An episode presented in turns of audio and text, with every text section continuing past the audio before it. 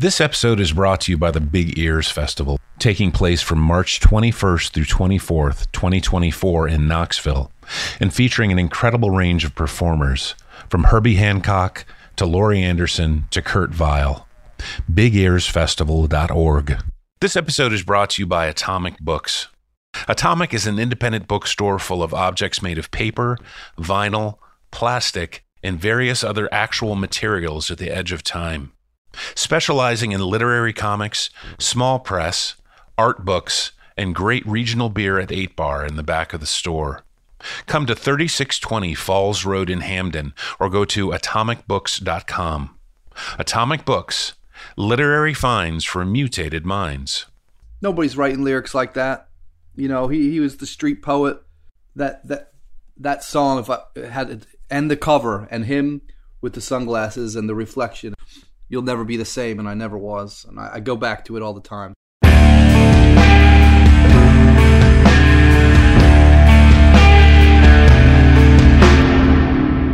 This is Essential Tremors. I'm Lee Gardner. I'm Matt Byars. The idea behind this show is to have musicians and other creators talk about songs that shaped who they are. We're not looking for favorite songs necessarily.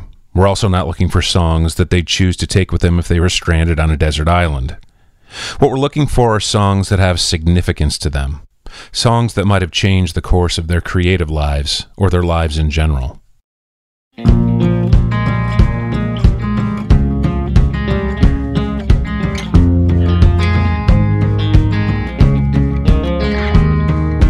I woke up this morning, didn't recognize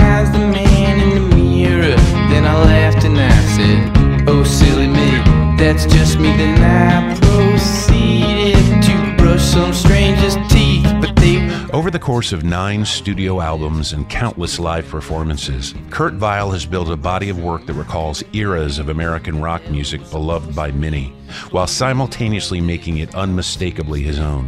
While his contributions to Philadelphia based band The War on Drugs were similar to his solo work, Vile's songs are even more tuneful and heavily guitar driven, again evoking high points of American rock music of the last 50 years. Vile will perform at this year's Big Ears Festival in Knoxville, Tennessee in March 2024. The first song Vile chose as being formative for him was Street Hassle by Lou Reed.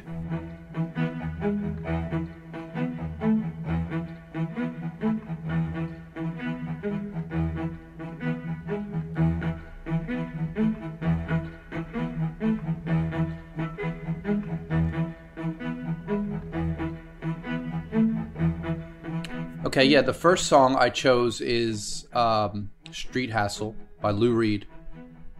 And I chose this song because obviously Lou Reed, he stands for so much. Um, but I remember when I was a teen and uh, you could find records for a couple dollars, you know, at the record store used, but also then you go to somewhere like the book trader and they're like $1. And I was uh, really into Lou Reed or the idea of him, but Street Hassle, the album cover calls out to you. He looks really cool in sunglasses, and there's this reflection on his sunglasses.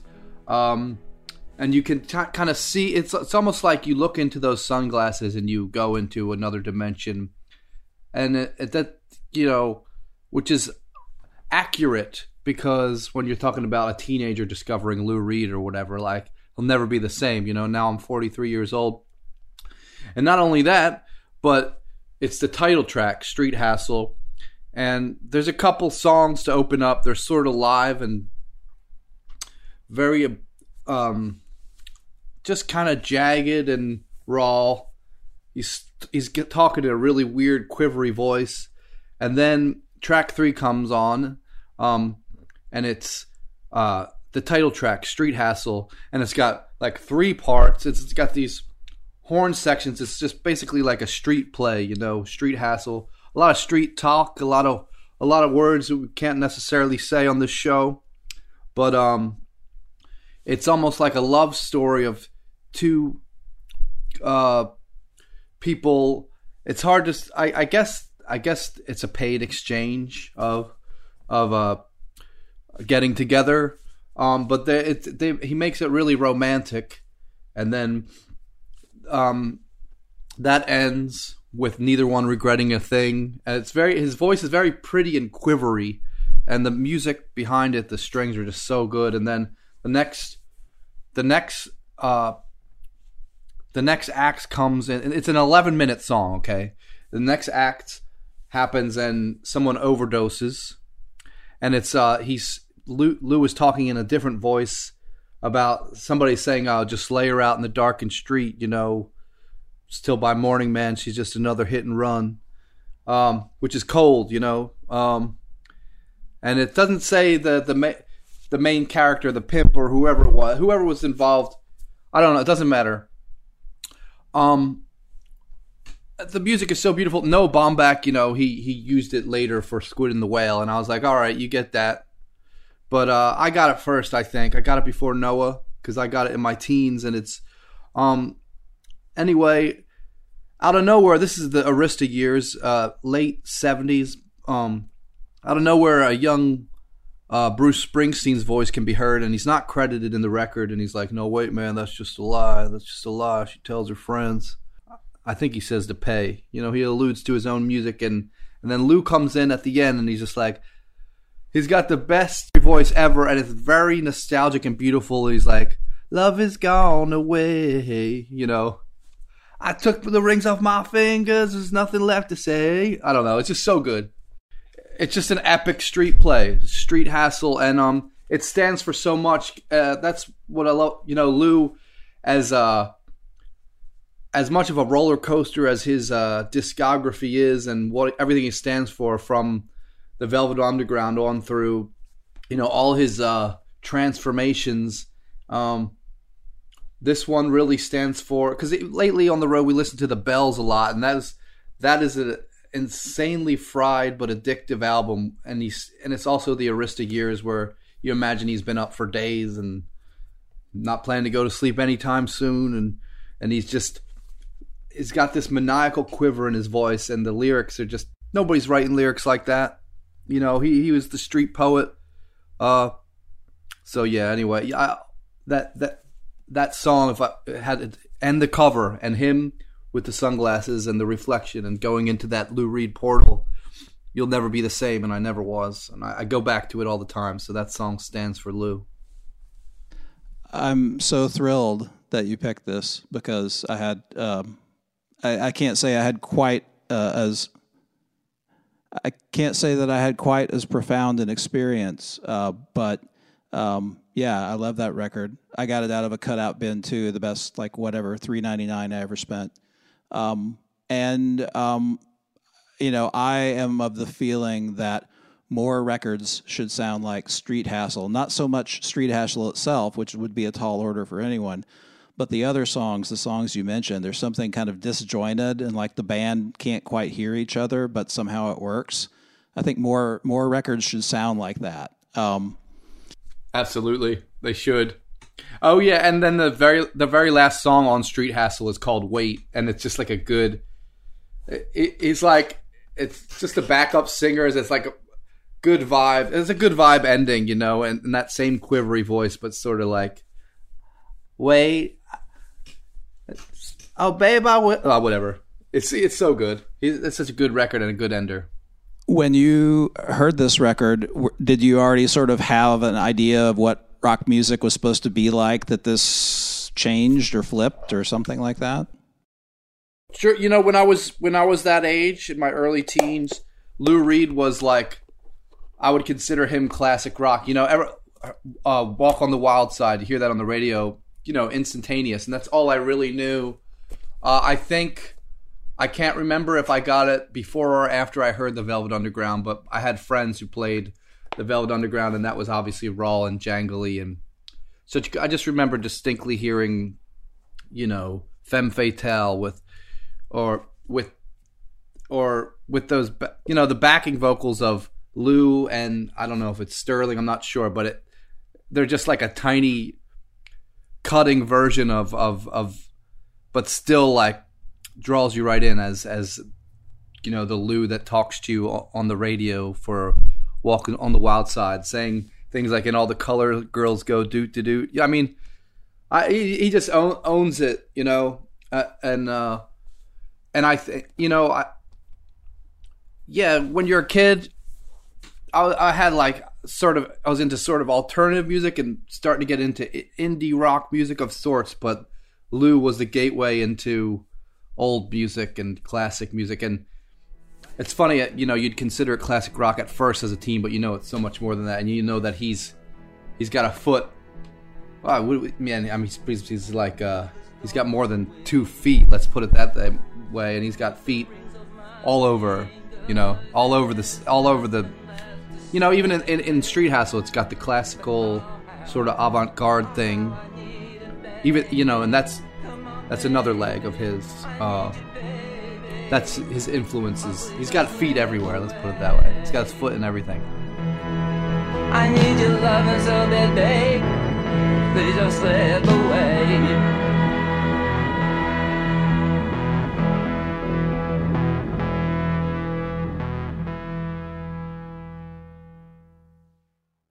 The second piece of music Vile chose as being essential to forming his sensibilities was The Happening by the Pixies.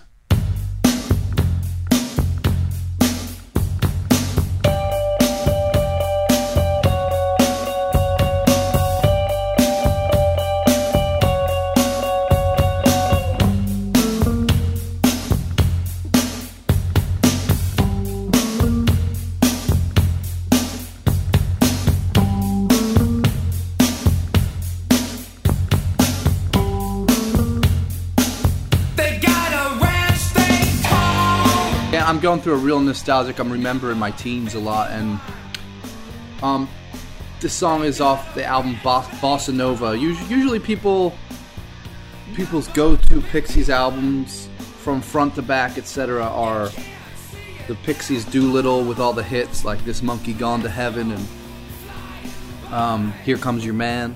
Trompe Le Monde is another one, but this one, this album's a little weirder. Um, but I love it. But this is from the album Bossa Nova, and um, it starts out with these crazy sounding drums with gates on them and a, a riff.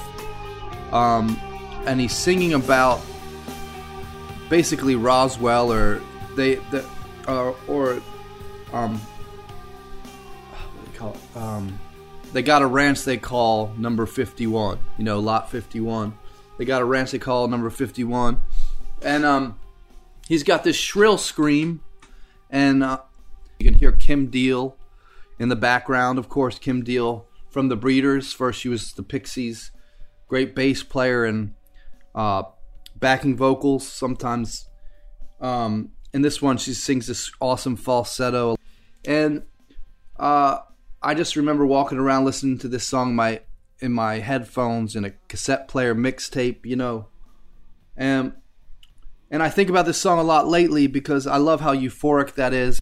We played a festival together in Redondo Beach outside of LA, and I wasn't thinking anything of it at the time because uh, I've I've come I've crossed paths with Frank Black playing with uh, Dinosaur Jr. etc. They're my friends, but I hadn't seen the Pixies live, strangely enough, and you kind of take them for granted because they're the Pixies and and um and they played at this festival and I mean, I'll tell you because it's it's heavy, but it's real. Our our bandmate Rob Laakso, who had been with us for a long time, you know, over ten years, he he uh, he uh he got he was sick with cancer for a couple years, but like the the night before he passed away suddenly, it took us all by surprise, and uh, I sort of it was right before I went on stage to play this solo gig for this festival, and the next day was this festival with the Pixies. And and uh, when they went on, it, it, just I just saw the power of music and uh,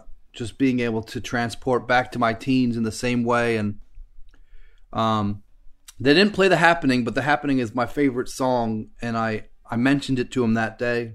And I've since seen the Pixies a couple times. I just love how amazing they are live and how they got those catchy songs, but all the original members still play, except for Paz is on bass instead of um, Kim Deal, but she she really is animated and a great bass player, and she carries on that spirit. And I love to see them live. They're my favorite live band. They're like our classic rock.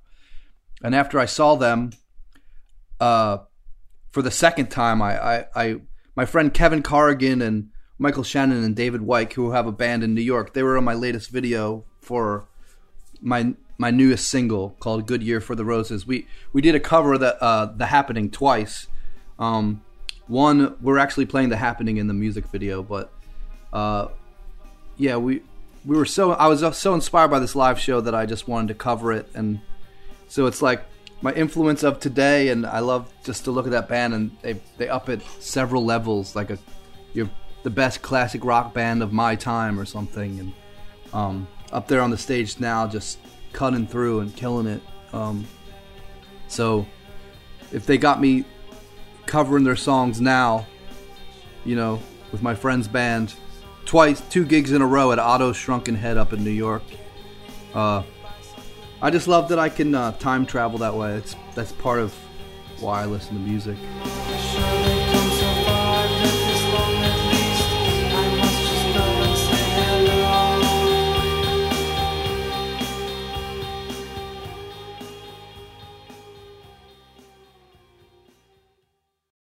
Beyond Video is a volunteer run video library in Baltimore.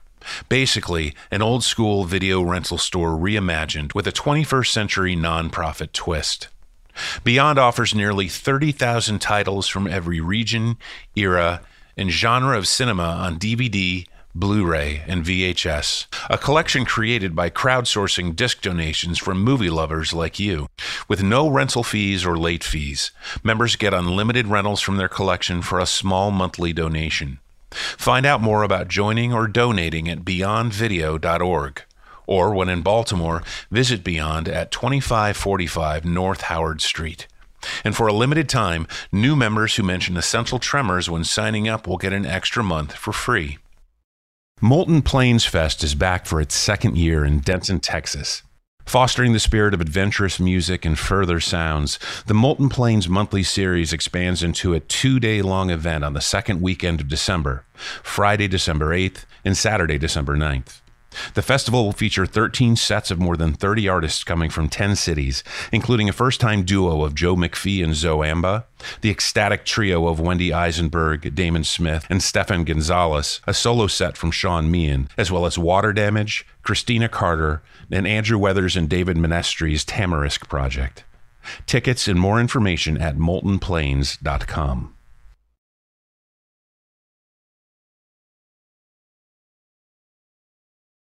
The final piece of music Vile chose as being crucial to him was In Walked Bud by Thelonious Monk.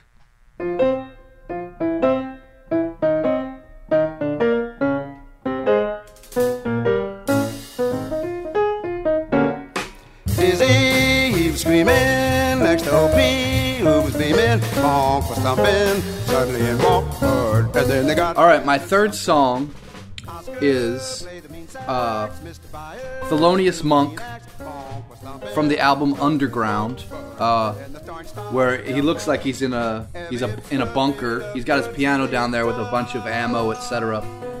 It's one of his late period albums. He, he, he and, but it was the first Thelonious Monk album I ever bought in my early 20s when I lived up in Boston, and uh, it's it sort of represents to me too how I like to sit around and read books and listen to jazz because it's often instrumental. But the, the, the thing about Thelonious Monk and this song, this this song sort of represents the whole album. What he he was a genius, innovative piano player, obviously. But if if you hear all all the melody in his keys, he has he often has the accompanists. Uh, the sax, etc. They're not playing harmonies with him. They're playing in unison to his his uh, melodies on the keys. I read that. I didn't notice. I didn't think about it, but then I read it in a book, and that's sort of what makes these songs drone on and, and put you in in the zone because it's one steady melody. And you can really hum along to the saxophone. I remember driving around in my beat up Volvo listening to a cassette recording of this whole album and literally just humming along to the melodies of this song. Later in the album, there's a, a version of his In Walked Bud that has actual lyrics on it, and at one point, they say, finding that note nobody wrote, putting it down. And I put that in my song, actually. I stole that line basically and put it in one of my early songs, Overnight Religion, where I say, Hear my guitar chiming and climbing, finding all the notes that nobody wrote, and all that time making it my religion. And I, I just love, I love the kind of, the kind of stuff, the kind of music you want to play over and over. This this album's so organic, the whole thing where you'll just keep flipping it. Uh, I played it a lot again over the pandemic, which you know was just a couple years ago in my in my 40s. So to transport back to my 20s when I first got it, and later, you know, when I was in my later 20s, a little, a little, that you know, hustling, let's say, and uh, still working and trying to get out of uh, my blue collar life. Maybe not as healthy as I living at the healthy life and driving around listening to Thelonious Monk. And uh, just his core, he was so unique in such a. Uh, he had his share of troubled times, and he was just uh, influential to all the greats, and maybe didn't get quite uh, as much uh, success in his lifetime as some of his contemporaries, but this album in particular, I, I, always it's just funny. I I I got it early on, and I sit around listening to jazz to read, but it's amazing how this one. There's something about it that's so organic that you'll uh, just play it over and over again. It, um, and I just like that it's it's, it's his same uh, quartet or that he used for a long time, and uh, yeah. Well, you know, uh, Monk has come up on the show a lot. I mean, which maybe shouldn't be that surprising because you know a lot of people um, have had their minds blown by him, uh, and it's interesting to uh, you know. Uh, it seems like he would be hard to he's easy to be inspired by, but I imagine he would be hard to imitate. It's interesting that you pulled that lyric out because I feel like that that's maybe what he kind of inspires everyone to do, right? It's like find that thing that no one else has done because that's I know I'm probably sounding like I'm stoned, which I'm not, but right, but it's like find that thing that no one else has found, right? Yeah, because that was his specialty, right? And that's the beauty too, because uh, in that moment, him and his friends are singing about Bud Powell, you know, in walked Bud, but it's true. Um, and that's the beauty, right? Like, uh, uh, there's certain things that grab you. You know, the the earlier, I don't want to say it, the sooner you know it, the better, because maybe you have to grow into it and be a comfortable musician on your own. But the whole uh, quote that there is nothing new under the sun, which I think I got from uh, oh man, I'm sp- spacing on his name right now, but he wrote Hellfire and the Twisted Roots of, of country music. Uh, all these great Nick Tosches. Nick Tosches. Nick Tosches. I always say Nick Tosches, but if Nick Tosches, uh, that's the beauty, you know, like or uh, but you have your own spin on it, right? Yeah, finding that note nobody wrote technically well, yeah. Then you start to listen to Sun Ra, and you're like, maybe you're right because he liked to play in, be- in between notes, you know. Uh, there, there, and only you know the the scale A through G. Somebody wrote that down first, and then people forget. Like anything is like everybody studies. That's just because somebody said the scales are A through G, uh, and in between. You know, like we're all just looking at pages that other people wrote. Uh, so yeah, you that's that's part of the fun, right? Find that note nobody wrote because uh, some people copy, others steal. You know, the, there's all those cliches that are that are helpful at, in different moments in our lives. You know, to know there's things you could take and nobody would ever know, and then it becomes yours. It's all it's all variations on the same riff. Here and in the music. So, uh, you know, I, is there? Can we look forward to a Kurt Vile microtonal album anytime soon, or are you going to stick with the A through G?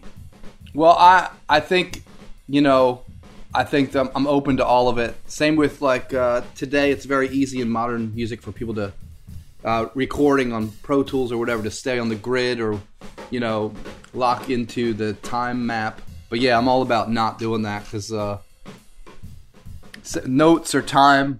What what are they? You know.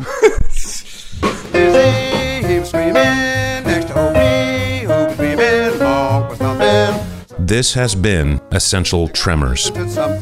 Essential Tremors is produced by me, Matt Byars, and Lee Gardner. Essential Tremors is distributed by WYPR Baltimore. For more information about Essential Tremors, go to essentialpodcast.com. Thanks for listening.